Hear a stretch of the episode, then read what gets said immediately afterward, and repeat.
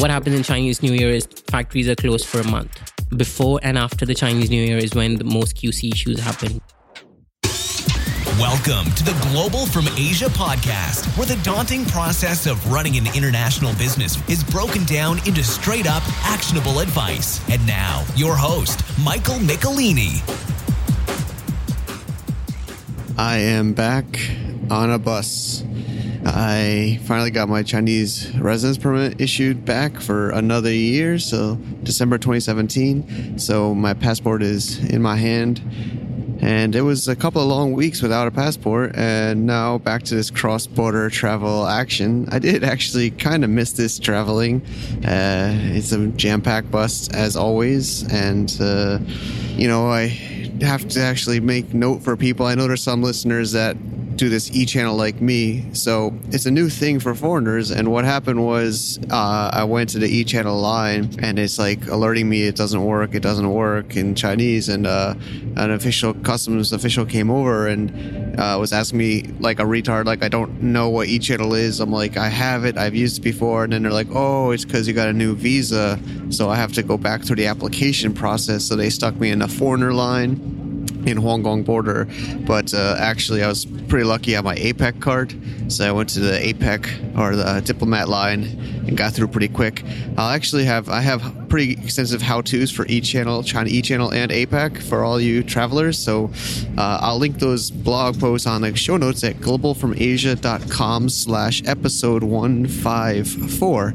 And uh, this is the second to last show for 2017. And I do have something special to announce for the new year, but my wife has actually approved it. Usually she doesn't always go along easily with my ideas, but I will share the uh, details soon. It's actually going to be a, something I announced in the newsletter. There's actually lots of stuff we put in the email newsletter every week, and people do enjoy it. If you want to engage with us there on email and get these alerts uh, and news, globalfromasia.com slash subscribe.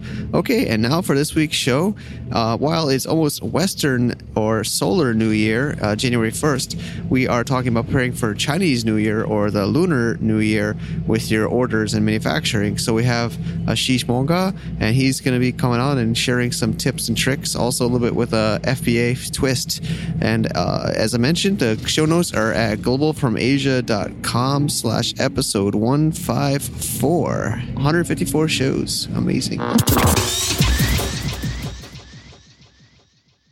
All right, thank you everybody for tuning in to another Global from Asia podcast. We have a visitor in Shenzhen, my friend for many years, Ash Monger. Thank you for being here. Thanks, Mike. Really happy to be here. And uh, we were joking before, and I think I still messed up your name, but can you maybe say your name again and introduce everyone? Sure. So, hi, my name is Ash Monga. I've been in China for about seven, eight years. Uh, being a bit fan of Mike's podcast, really excited to be here today. I run a sourcing company in China, so we pretty much manage the whole process, like right from finding the factories to signing contracts, doing the inspections, managing the logistics pretty much right from you know getting the goods out of the factory into FBA. So I say FBA because a very large proportion of our clients are FBA customers. Great, and uh, we just met downstairs at my my place here, and yeah, you're driving, and we're talking badminton. So that was a fun conversation. I wanted to kind of loosen things up before we get into the technical stuff. So you're a badminton player now. I have been a badminton player for the last year and a half because, uh, you know, if you live in China and you don't play badminton, then that's a problem. Uh, if you want to have uh, relations with your employees, with your factories, you definitely need to be good at badminton. Okay. Um, I've been losing for a long time, uh, you know, finally decided to hire a coach so I could finally beat the factory bosses. Wow. Uh, still on my way Hardcore. to, you know, but I think you, yeah, it's an extreme sport from what you told me. I, I, I think other listeners might be on my side. We don't. I don't think of it as an extreme sport, but I was on your side before I started playing as well. You know, I always used to think it's a very girly sport. Having said that, after I started playing, it's actually more intense than you know than what it looks like. And and yeah, I've been loving it, man. It's it's great fun. Get injured every now and then, but it's it's I, I really enjoy it. Very cool, very cool. So let's get into the heart of it. So today we we could have a lot of things we can talk about. You have a lot of experience for what a lot of listeners can get a lot of value out. So it's hard for us or for me to kind of pinpoint one topic, but Chinese New Year is coming. So I think listeners should be paying attention to the dates. So we're going to kind of talk about, you know, Chinese New Year's and the impact on quality control and logistics. So um, thanks for sharing. Sounds awesome. So yeah, like you said, a lot of your clients are FBA. I think a lot of our listeners are FBA. It's taking over the industry, really. I think. But what are maybe some of the factors and the differences that you see for FBA orders, or maybe I call them traditional orders? Sure. So uh, with FBA, uh, I think one of the biggest challenges in general compared to the traditional wholesalers or distributors, you know, the quantities tend to be smaller, but the customization requirements tend to be more. Which, uh, from a factory's point of view, is not an ideal scenario. You know, Chinese factories love large orders with minimum possible customization. That's that's the ideal dream customer for a Chinese factory. So uh, the biggest challenge is getting supplier support and secondly, you have to kind of handhold them in order for them to understand your requirements, uh, especially if you're customizing the product a lot, changing colors, changing packaging. So that tends to be an issue. Uh, the second issue is Amazon has very specific packaging requirements, you know, in terms of the condition of the package, the cartons, the pallets. They need very specific labels and stuff. And factories aren't always good at this because it requires a certain degree of detail orientation. So that that's another challenge we see quite often with FBA orders. All right, interesting insights. So that kind of affects everything in the order process from the specification, communication, quality control, but we're focusing on the QC and, and, and the logistics. So how, how would that affect you? You're, you're focusing mostly on QC. I know, I know you do the whole 360, but within QC, what would you say is, is different for FBA? Right. So in my opinion, uh, there's not much that's different when it comes to quality control, you know, because uh, whether you're an offline seller or an online seller, you want to sell a quality product. Uh, every buyer has certain quality standards that they're trying to adhere to. Now, now there are buyers, uh, you know, whose primary objective is to have the lowest price, and maybe they're in those kind of markets. You know, in a lot of the developing markets, quality is not a primary criteria; it's the price, and that's fine as well as long as the criteria is defined upfront. Uh, so, you know, coming back to your questions, the QC process to a very large extent remains the same, mm. uh, you know, which includes defining standards and making sure the standards are adhered to. Um, the one of the challenges we find with FBA sellers is on average they tend to be smaller sellers. So they don't always have a good understanding of the compliance requirements for products whereas larger buyers like you know when we talk of offline sellers it could be retail stores or large distributors they have a very good idea of what the compliance requirements are because either they've been in business long enough or they hire compliance experts or in some cases if they're large enough they have a full-time compliance person working for them. So uh, one of the challenges we see which kind of happens even before you place an order with the factory is not being aware of the compliance requirements. Okay. And secondly, with packaging, we see a lot of issues. Uh, you know, like I mentioned earlier, uh, factories tend to, uh, if especially if they're not working with a lot of Amazon customers, uh, they don't always tend to understand Amazon's packing needs as well. All right. Yeah, so I we're both in a lot of WeChat groups. I mean, there's also Facebook groups and and uh, social media has really changed the scene since the days I was actively in importing and factories, so I'm kind of jealous. But I see all these group questions, and sometimes I kind of picked a few here. So I know sometimes they're kind of argue, having these arguments with the factory about QC or you know testing the product. I've seen even screenshots of WeChat conversations with broken English on the factory. I don't know if it's a sales rep or owner, but basically they're kind of resisting either quality control at all or they're resisting the amount of products that need to be checked. I, the factory will say we don't have any problems, or other buyers aren't doing this, or they don't need to do this many. What's kind of a good rule of thumb for checking the products before shipment? Sure. So um, I think there are two questions here. Uh, firstly, whether factories uh, are comfortable with an inspection company or inspection process in general, and secondly, what we can do about it. So what we find is most large factories or even medium-sized factories by now have got used to people using inspection companies and QC companies. The extent to which people do that is different. Some people would just hire an inspection company to go once the goods are ready to go in there.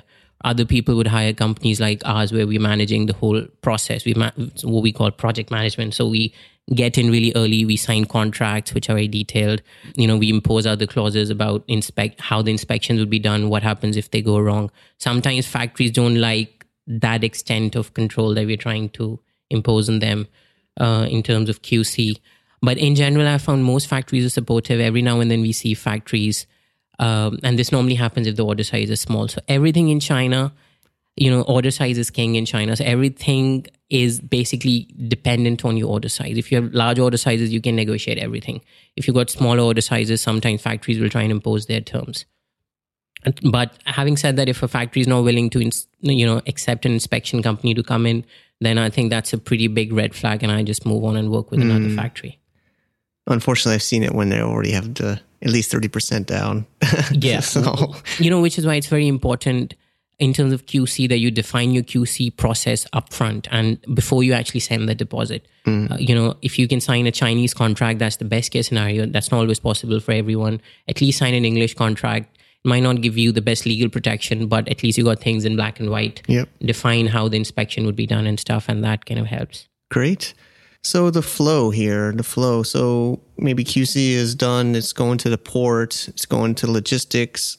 We should add some Chinese New Year here stuff. So what's your deadline? I think maybe we're already past deadline from what we were talking about before recording, but expectations, you know, for let's talk about Chinese New Year and maybe non-Chinese New Year, but what are some ex- expectations they should put in their mind? Absolutely. So Chinese New Year is a big, big, big event, you know. And we find irrespective of whatever we do, we do, we send out email notifications, we remind the customers. They almost always underestimate the impact it has on their business. You know, large players who've been in business for a while, they already optimize the system to reflect the the Chinese New Year holiday. But for most importers, uh, you know, so what happens in Chinese New Year is factories are closed for a month before and after the Chinese New Year is when the most QC issues happen because before the Chinese New Year, factories are working overtime because they're under pressure from customers to get the goods out before the holiday. So QC issues are at, are at a peak. After the Chinese New Year, a very large proportion of the workforce doesn't come back because they go back to their hometowns. They meet other workers, you know, they find out about other work opportunities closer to the home or in other factories. So there's a big uh, churn of the workforce, which means you've got new people working on your products, which means again QC issues uh, go up. So it's very important to be aware of these issues. Another thing that happens is the freight costs kind of go through the roof. You know, as sometimes it can be as high as three to four times what it would normally be. So it's very important to plan well in advance. Like we advised our clients to place their last orders by end of November, which was a couple of days ago. uh, Chinese New Year this year is on January 27, and that's another challenge. Chinese New Year comes on a different date every year. Mm-hmm. That kind of affects your planning as well. But normally, I would suggest to place your final orders at least two months in advance, especially for sea shipments and especially if you've got longer production times. Yep. All right. Interesting. Interesting. So once it's on on the sea, this is something that's fascinating to me. Is we've had previous podcasts with Chinese sellers and even foreign sellers. Do they even? A lot of people don't even have a U.S. company, so a lot of times people ask about the importer of record who becomes the importer of record in the US or whatever your final destination is there's, I guess, a few choices. Of course, the buyer, the logistics company, maybe, or Amazon. Who's the person on that's name is on the uh, import? So the importer of record is the person who takes legal responsibility for the goods. Mm-hmm. Uh, and because of that, Amazon would never want to do that. You know, they don't take responsibility for anything they do. uh, again, shipping agents wouldn't want to do that because they're just helping you manage the logistics process they don't actually know what's inside the cartons. It could mm-hmm. be drugs, you know? So they wouldn't want to do that. So it's always the person who is the buyer of the goods. Uh, now, there are different scenarios. Like if you're based in the US, if you have a US company, it's pretty easy. If you're not based in the US, uh, you could still apply for an EIN number yeah. as a foreign company. But, uh, you know, as long as you're the buyer of the goods, you will be the importer of the goods. Okay. Got it. So then the foreign company, you don't have to have a U.S. company, but you can have an EIN. That makes sense. That makes sense. And then let's say the timing. So it seems like end of November to get before the end of January. So would that be fair to say two months? Yeah, I mean that's the best case scenario. Uh, we like, for example, some of factories advise us to place last orders by end of December. Because we have pretty good buying power with those factories. So they kind of prioritize us. So there's a lot of variables here. It, you know, depends on your purchasing power with the factory. It depends on factories order book. You know, if you have, if they have tons of orders, they're working with bigger players, they will prioritize them. Got it. It depends on the lead time for your product. You know, it could be like a lot of products, especially like plastics and stuff. Uh, the production time tends to be around 14 days. With a lot of the aluminium products, it's like 40 days plus. So all those factors need mm-hmm. to be considered as well. Yeah, so that's from two months until leaving port in China. So then that's not in fact including like receiving. So the ship would leave. I guess if it's a Chinese person, they're going to be on the water during Chinese New Year if it's an ocean shipment. But I think we should do new business. We should get some foreigners to work here during Chinese New Year's, right? Absolutely. and and I just want to add one more point to that. Is it's very uh, the reason why you don't want to leave it till the last moment if it's a sea shipment is because you know there are always delays at the port. So you might have a ship booked for the 22nd of Jan. There's a very good chance that despite having a valid booking, your container won't be loaded on that ship, which means it gets pushed to you know a couple of weeks later whenever the port starts working. The good thing is if you can get your goods custom cleared, the ports aren't actually closed for that long. They normally close for like four to five days.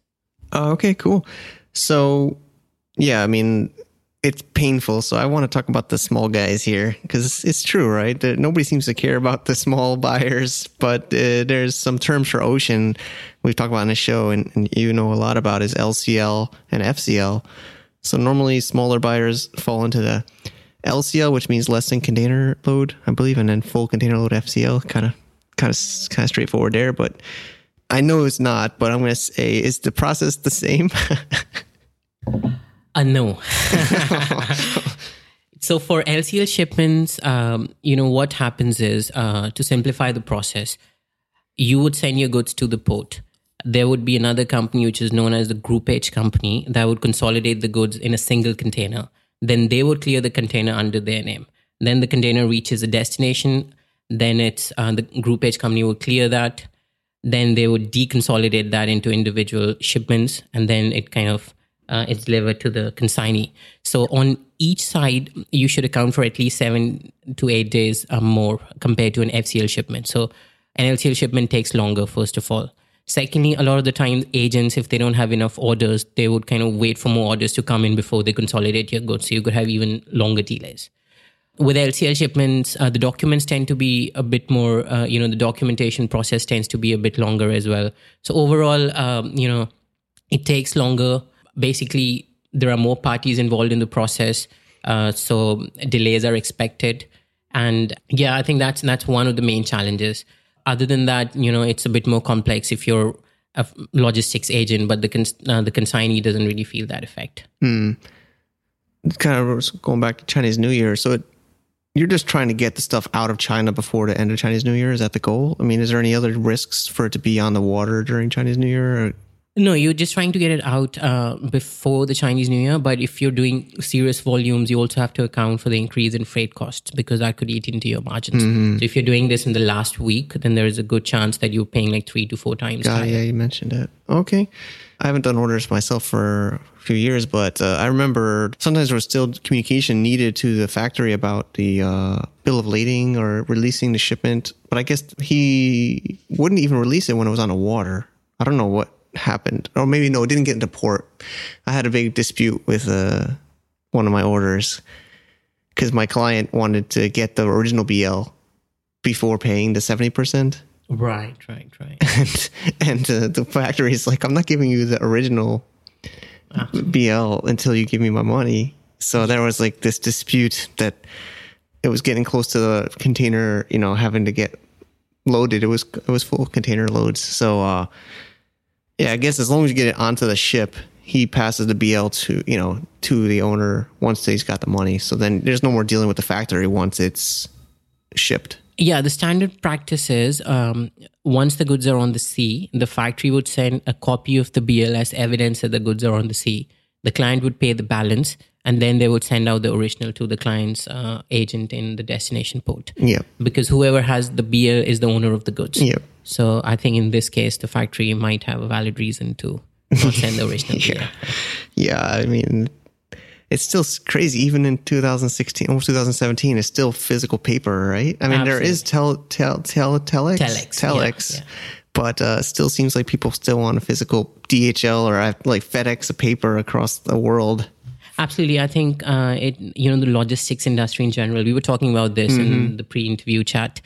You know, uh, it's a very. Uh, I mean, the IT system adoption isn't that good when it comes to you know the logistics industry in general. Some of the larger companies have good systems in place, but overall, there's a lot of paperwork, a lot of manual processes in place, which is why with logistics, you should always be prepared for delays. I mean, even the shipping lines. I was reading a statistic somewhere that uh, 70% of all shipments, uh, the shipping lines are late uh, 70% of the time.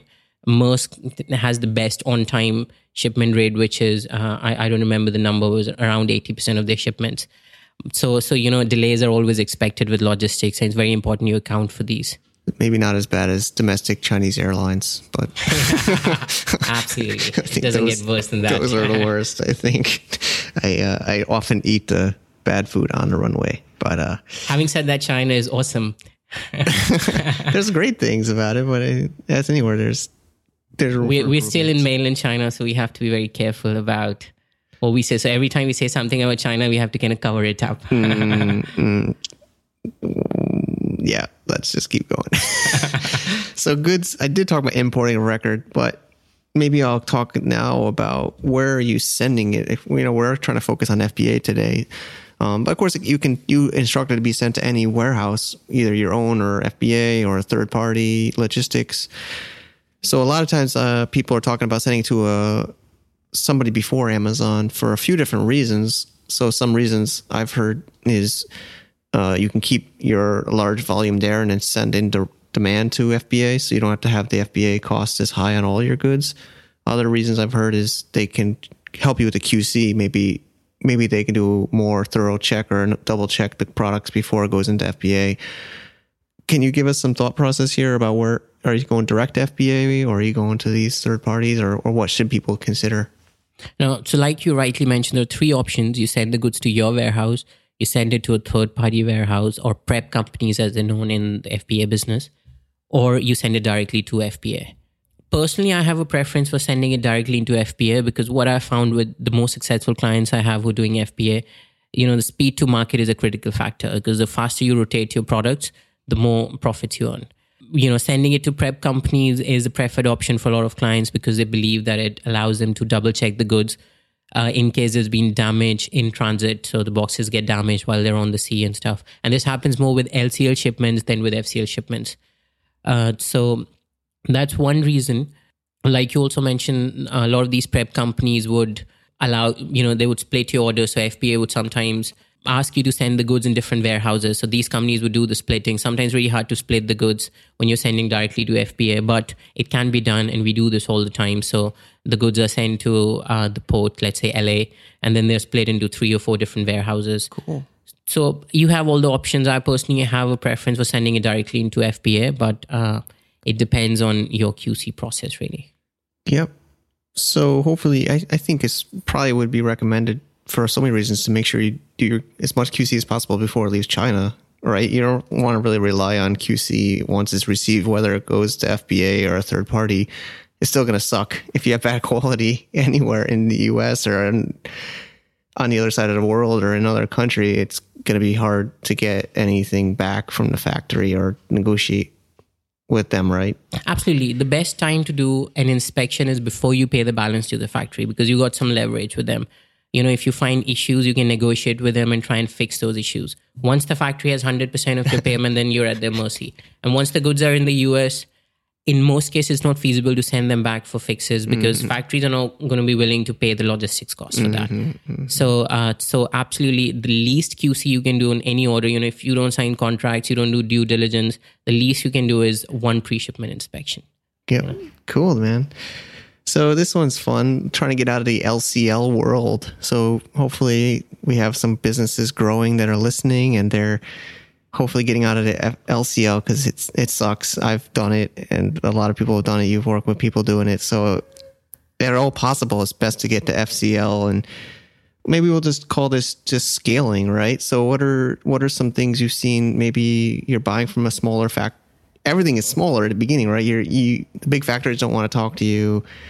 You're doing the worst LCL shipments with millions of people in the communication process, but hopefully you're getting out of that box and getting bigger. What what are some things maybe on the we talked about a little bit before, but I liked your answer. Sure. Uh, so before I get to that, I just want to add a, a point quickly. You know, question we get a lot is when you go from LCL to FCL, and what point can you consider FCL? So a 20 feet container can take about 28 CBM of goods. What we find is at the 15, 16 CBM mark, it makes more sense to go for an FCL, even if you have you know, and half empty container, oh, okay. because the costs kind of level up at that. I could point. just take a free trip to the US and you could do that. That's uh, you. You could take your family and friends with you. Miles can come with me. Absolutely. So, uh, so at that point, you should definitely consider going for an FCL. Um, uh, in terms of scaling challenges, you know what happens is uh, as your business grows, and we've seen this quite often. Is sometimes um, you know certain clients go at grow at a pretty fast rate. So the order might be like 5000 units this month. And next month all of a sudden they have a 20000 unit order. And when they receive the goods they find that the product is inconsistent. And this normally happens is because a lot of the smaller factories if they cannot meet uh, the demand or they don't have the production capacity to produce that number of units they would outsource production. A lot of the factories in china are small workshop factories with 5 to 20 workers so they they often outsource production, and that's when you know inconsistent quality starts to happen. So if you're scaling up fast, you need to be aware of these kind of issues. There are other issues which we'll probably cover in another podcast, but yep. this is a very common scaling issue that we very find. cool, very cool. Thanks for those tips. But yeah, it's definitely life is good after after you go to FCL. So yeah, like you said, even if it's uh, you said 15 CBM versus when it could be 28. So even if it's half full, positive, half full, not half empty, half full, half full, half full container still might be better than sharing sharing it with some other random people's stuff, right? So, Absolutely. Cool, man. And then contact me. I can hop on the other half of that container, do a podcast in there. but uh, very, very cool. So I think we're getting towards the end. Thank you so much for your time here. You know, I always like to add like common maybe mistakes or hiccups or maybe you know tips that you could give people maybe entering the world of of this kind of or even Chinese New Year or just generally any kind of things you want to mention? Sure. So the first thing I want to mention is about expectations. You know, it's very important to have realistic expectations when you're importing from China. So we often get emails saying, "Oh, I want to import this new product. We have great demand for it, and we need this in like seven days. Can you help us?" and and you know, I, I like to call it the urgent order syndrome. Uh, this is a very common problem. Um, also, we find, you know, we find people uh, with the first order, it always takes a lot longer than people expect. So, normally, if the production time is 30 days, you should account for at least 75 days because you'd have, uh, you know, your packaging, something would go wrong with the packaging. You want to approve samples. With the whole process, the first order takes about two to three times longer than your second order, for mm. example. So, if the production time is 30 days for the first order, I'd account for 90 days at least and uh, 90 days till the time your goods are ready at the Chinese port. So, not accounting for shipping times. Uh, so, that's the first thing. The other thing I would say is in terms of overestimating margins, a lot of people tend to miss out common costs. You know, people account for the production cost, the logistics cost, but then there are other costs like the platform fees, uh, the returns. Uh, customs, both at the destination port and origin port, can inspect your goods on random basis, and then they sh- they bill you for that as well. So firstly, you lose time because you're likely to miss your, you know, miss the boat if you're at the origin port, uh, but you also get billed for that. Okay. So all these expenses, you know, it's important to be aware of because we find and accounting for returns. You know, if returns are 5% of your goods, a lot of the times I find people do all the hard work and then they end up in red and they don't actually make margins. So when you're doing your margin calculation, it's really important that you're aware of all these costs. True, although I have to respect the hustler. But yeah, I mean, every, you know, I know entrepreneurship is hard, but sometimes you gotta maybe three times markup are usually right. Is that like yeah? I think three to four times is a good rule of thumb. Yeah. Uh, four times for lower value products, and you know. 2.5 to 3 times for products that are like 40 50 dollars yeah which people think is crazy but you'll find out when you especially these fcls there's like forklift charge person taking paper charge another Absolutely. person taking paper charge it's like yeah. it's really nuts but uh yeah i mean um so that's that's all I really have. I mean, we can go on for a, quite a long time. You've shared some amazing knowledge. So, what you know, what maybe your time to share what you're up to? You're you do this as a as a service and other things. can you share some things happening with your business?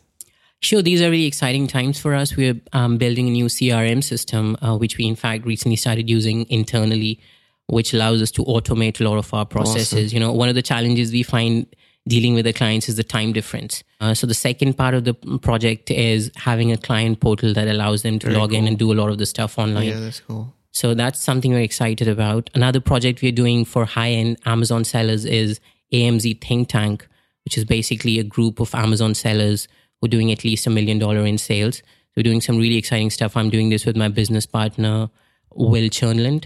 So that that's something I'm super excited about. We have our first event in uh, in Phuket uh, in April. So that's something that I'm really excited about as well. Yeah, very awesome. Very awesome. So then you have the sourcingblog.com, which is cool. And then also I, IMEX sourcing. IMEX sourcing services. That's right. Great, great. We'll link up all this.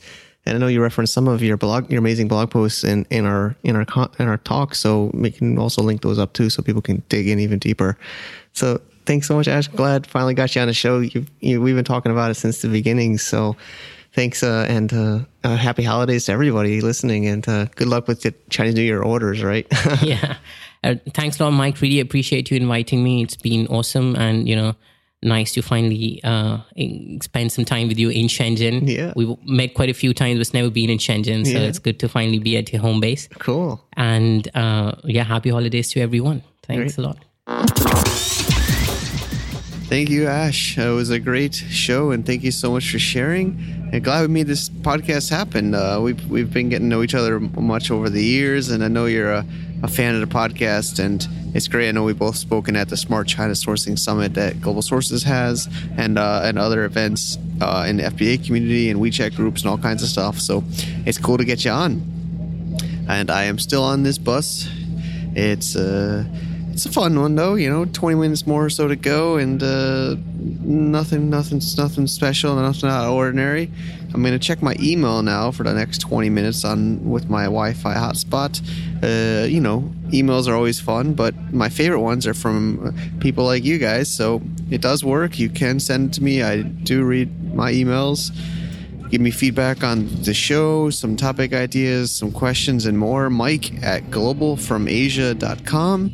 So there's going to be one more show next week before the end of the 2016. It's going to be a fun one. Uh, we already have it ready. It's Ove Young, and uh, she talked about moving to Hong Kong, getting settled in.